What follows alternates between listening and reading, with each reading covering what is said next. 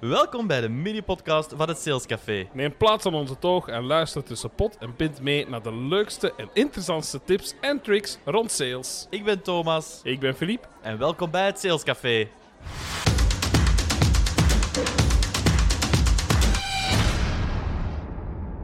Hi iedereen en welkom bij het Sales Café, de podcast waar Filip en ik zelf je elke twee weken meenemen in een nieuw onderwerp rond sales. Hier schenken we geen bier, wijn of frisdrankje, maar wel een flinke portie verfrissende verkoopsinzichten. Filip, we zitten weer op jouw zolder. Dat klopt, Thomas. We zijn weer helemaal terug op onze zolder. Het is al een pak minder warm hier, want de herfst is ondertussen aangebroken. De blaadjes vallen van de De bomen. blaadjes vallen van de bomen, maar de zon schijnt nog altijd mooi binnen, dus het tafereel ziet er adembenemend Dat uit. is prachtig, Filip. Alright, waar gaan we het vandaag over hebben? Vandaag gaan we het hebben over behoeftebepaling. Ja, want dat is heel belangrijk natuurlijk, behoefte bepalen. Want zonder behoefte, ja, als je niet weet wat, dat je moet, wat dat je klant wilt, dan weet je eigenlijk ook niet wat dat je moet verkopen. Hè. Klopt. Wat is de definitie van een eh, behoefte? Wel, de definitie deze keer is zeer kort. Ja. Behoefte is een vrouwelijk zelfstandig naamwoord en dat omschrijft dat wat je nodig hebt. Inderdaad, we gaan trachten te bepalen wat onze prospect nodig heeft, wat dat er ontbreekt om zijn of haar beoogde doel waar te maken. Dus het proces van effectief wensen achterhalen. Een soort van eh, bigger picture. Heel zeker, want natuurlijk, zoals ik er juist al zei, voordat je iets gaat verkopen, wilt je heel graag weten wat dat je gaat eh, moeten verkopen. En wij hebben dat dan onderverdeeld in twee types van behoeften. Hè? Yes, eh, we hebben dat onderverdeeld in de hoofdbehoeften en Mhm. de subbehoeftes. Mhm. En met de hoofdbehoefte bedoelen we dus eigenlijk het einddoel. Ja, Bijvoorbeeld, klant wilt kunnen genieten van een goede film. Uw klant wilt ontzorgd worden in zijn facturatieproces. Of de klant wil de woningen die hij bouwt op een nette manier kunnen afleveren aan, eh, aan zijn eindklant. dat is eh, stap 1. Nu, ik denk Mhm. dat stap 2 eigenlijk zelf nog belangrijker is. Want anders blijf je iets te veel aan de oppervlakte. Ja. Dus wat zijn die subbehoeften? Maar die subbehoeften kunnen dan bijvoorbeeld zijn: ik wil een televisie hebben die minimaal 55 inches qua afmeting. Ik wil dat de facturatiesoftware een hele eenvoudige interface heeft en dat ik die eenvoudig kan gebruiken. En ik wil de woningen die ik eh, moet opleveren aan mijn klanten, wil ik binnen de vijf dagen nadat ik het gebouwd heb, wil ik er kunnen opleveren aan mijn klanten. Ja, dat is al heel specifiek. Hè? Maar Voilà. als verkoper ga je die subbehoeften heel goed in kaart moeten brengen. Ja. En dat is waar het dus vandaag over gaat. Oké, top. Ja, wat wij als voorbeeld hebben gebruikt deze keer is, eh, is een verbouwingsbedrijf. Hè? Dus eh, wij doen renovaties. Heb jij geen trauma's, Filip? Ja, ik probeer hier iets te verwerken, Thomas. Dat klopt. Daar Dus, zijn ook eh, andere podcasts voor. Ja, dat weet ik. Dus ik heb dit voorbeeld gebruikt omdat ik dacht, ik ga zelf proberen eh, er iets aan te doen. Nee, ehm, wat we natuurlijk willen, willen proberen te tonen is, hè, als je een verbouwingsbedrijf hebt, ja, hoe kan je ervoor zorgen dat je weet wat je allemaal moet gaan doen? Alright?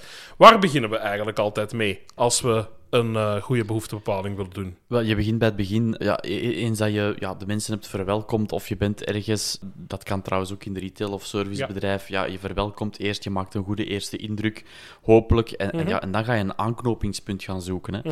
Je gaat vragen beginnen stellen. Hm, Ja, En meestal zijn dat open vragen. Ja, dat klopt. Hè. Wat kan ik voor u doen? Hoe kan ik u helpen? Waar bent u naar op zoek? Eh, wat verwacht u van ons? Of volgens ons voorbeeld, wat houdt uw project juist in? Ja, ik kan daar wel een, een kleine notie aan Mhm. toevoegen. En voor de mensen die de aflevering van Meereizende Bezwaren al gehoord hebben. eh, ja, je hebt als verkoper meereizende bezwaren, maar je kan dat ook als klant hebben. Als, eh, een- als je ziet de verkoper al aankomen en denkt van, ah, die gaat zo meteen vragen of dat ik iets nodig heb van hem, ik ga zeggen dat ik gewoon aan het rondkijken ben. Eh, Ja, eigenlijk je kan dat als verkoper gaan tegengaan door niet altijd die open vragen te gaan stellen, maar ook eens een gesloten vraag. Bijvoorbeeld als ze, ik zeg maar iets, naar tapijten aan het kijken zijn en eh, ze staan aan een blauw tapijt. U bent op zoek naar een blauw tapijt? Dan ben je hele gerichte vragen aan het stellen. En als die mensen dan zegt van ja, nee of ja, dan kan je daar verder op inpikken. Ja. Maar vermis dat er al één antwoord is geweest en je gaat daarna een bijvraag gaan stellen. Mhm. Ah, welke kleur dan wel? Dan gaan mensen daar wel op inpikken Ja. en wel beginnen antwoorden. Ja, dat vind ik inderdaad eh, een goede, eh, eh, een goede toevoeging. Wat je gewoon moet vermijden, denk ik, als gesloten vraag is dan eerder: kan ik iets voor u doen? Ja, Dat is een gesloten vraag die dat je best niet stelt. Ja, want nee, die inderdaad. is echt makkelijk om, om af te blokken en moeilijk om achteraf ja. weer op, maar op Filip, jij hebt hier, ze ligt hier op tafel, dat is de gouden tip van deze aflevering. Ja, absoluut. Want wat je natuurlijk wilt doen, is je klant zoveel mogelijk laten vertellen. En de makkelijkste manier om je klant dat ook te kunnen laten doen, is een suggestie opwekken. Door voor je zin de twee woorden vertel eens te benoemen, ga je je klant triggeren om meer info te geven, om heel zijn of haar verhaal te doen. En in ons voorbeeld kan dat heel handig zijn om bijvoorbeeld bepaalde frustraties die ze uit het verleden al hadden, of over een woning hebben, of over een bedrijfspand hebben, naar boven te halen. Vervolgens kan je begrip tonen en vanuit dat begrip heb je weer de nodige aanknopingspunten om u verdere vragen te gaan stellen. Dat zijn dan die bijvragen, die, die subvragen eigenlijk. Hè? Eigenlijk wel. Ja. Ja, voilà. En dan ja, moet je dus wat meer de diepte in. Nog Ja. niet helemaal, want dat gaan we straks doen. Maar dan ga je wel al een aantal extra vragen stellen. Ja, zo, zoals bijvoorbeeld, hè, is dat een binnen- of een buitenrenovatie? Voilà. Over hoeveel kamers gaat het? eh, wat voor type kamers? Wat voor type materialen? Dergelijke vragen. Dat soort vragen. Echt al wel redelijk eh, specifiek, zonder dat dan in detail te bespreken. Maar dat kan ook bijvoorbeeld zijn van... op welke manier wilt u een energiezuinige verbetering toebrengen aan uw woning? Ja, oké. En stel, stel dat dat nu iemand is die totaal niet geïnteresseerd is in energie, energiezuinige verbouwing. Ja, dan kan natuurlijk zijn, en dan kan het zijn dat je klant zegt, joh, nee, nee, ik moet dat allemaal niet hebben. Ja, heel interessant, of een, een- heel goed op dat moment is bijvoorbeeld dan ja, wat te gaan doorvragen, maar eerder door bijvoorbeeld zijn drie laatste woorden weer eens te gaan herhalen. Zoals de tip die dat jij Ah, eerder al ja, hebt ja, gegeven, die vind ik heel goed dan. Ah, energiezuinig, niks voor u? Ja, inderdaad. En dan gaat hij daar verder op inpikken en zeggen: Ja, nee, ik geloof daar niet in. Bijvoorbeeld, hè. Ja, ik geloof daar niet in. Oké. En dan gaat je eigenlijk de essentie weten van waar dat het probleem zit. En dan kun je alsnog bij wijze van spreken proberen en zeggen van kijk, met dit isolatiemateriaal en met uw energieverbruik gaat je toch dit kunnen besparen. Voilà. Ja, ja, ja, Let wel op, begint hij op dat moment alle kopstukken van groen onder de bus te duwen, ga daar niet mee op in, want eh, een heel belangrijk... Never talk about politics. Absoluut. Dus daar is wel, eh, wel goed, goed, goed weten waar dat die grens ergens eh, Ja, ligt. maar wel interessant. Een Ja. puntje toch om aan te grijpen. Hè? Ja. Absoluut, absoluut. Nu, vervolgens denk ik dat het heel belangrijk is om goed te gaan samenvatten. Hè. We hebben onze hoofdvragen gehad, we hebben al wat subvragen gehad. Om er eigenlijk voor te zorgen dat, we de juiste kant op aan het gaan zijn, is dan hier eigenlijk het moment gekomen om een keer die info die dat je juist verkregen hebt van uw klanten samen te vatten. Ja, Ik, ik heb het een keertje gehad en dat was voor een, een, een binnenkast ergens. Ja? En er werd op het einde niet meer herhaald. Ja. Eh, en, en er ging meteen over zo van, ja, en, en is dat dan goed? En ik had zoiets van, oh wacht, maar we hebben hier zoveel besproken vandaag. Ja. En ik weet eigenlijk niet meer over wat dat het gaat. Voilà, inderdaad. Allee, je, je weet het wel, hè. ik bedoel, in Ja. grote lijnen weet je, weet je over wat dat gaat. Je hebt het zelf gekozen. Maar je wilt zo toch nog heel eventjes die, die bevestiging van, heb ik het hier nu allemaal goed gedaan? Ja, maar dat komt natuurlijk ook vaak omdat verkopers in, in hun fases nogal door elkaar durven te halen. En wat krijg je dan? Ze zijn eerst vragen aan het stellen, dan beginnen ze advies te geven. En dan wordt het als klant lastig om het advies dat de verkoper ondertussen aan het geven is, ook zelf te onthouden. Ja. Ja. En dat maakt ja, soms overzichtelijk. Ik denk dat dat hetgeen is wat, dat- Ja. wat wel op neerkomt.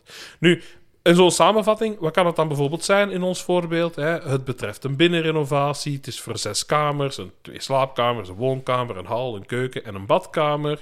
U heeft aangegeven dat u zoveel mogelijk natuurlijke materialen wilt gebruiken. U wilt graag een bad en een douche in de badkamer hebben. En u wil dat de ramen vooraan vervangen worden door, ehm, door nieuwe ramen. Nu, hebben we dan eigenlijk alle info al? Eh, Ja, denk hier nog niet. Hè. Denk Nee. afhankelijk over, maar in dit voorbeeld uiteraard nog niet. Ik denk dat je daar heel, heel veel in detail kunt gaan. Ja. En hetgeen wat je daarnet zegt is eigenlijk wel heel interessant, want ook in, in dergelijke grote projecten is Ja. het vaak echt nodig dat je tussentijds opnieuw dat beeld gaat scheppen naar de klant toe. Hè? Want je hebt hier nu een beeld geschept, dat was, dat was, dat was de eerste keer Ja. hè, terug gaan, gaan samenvatten.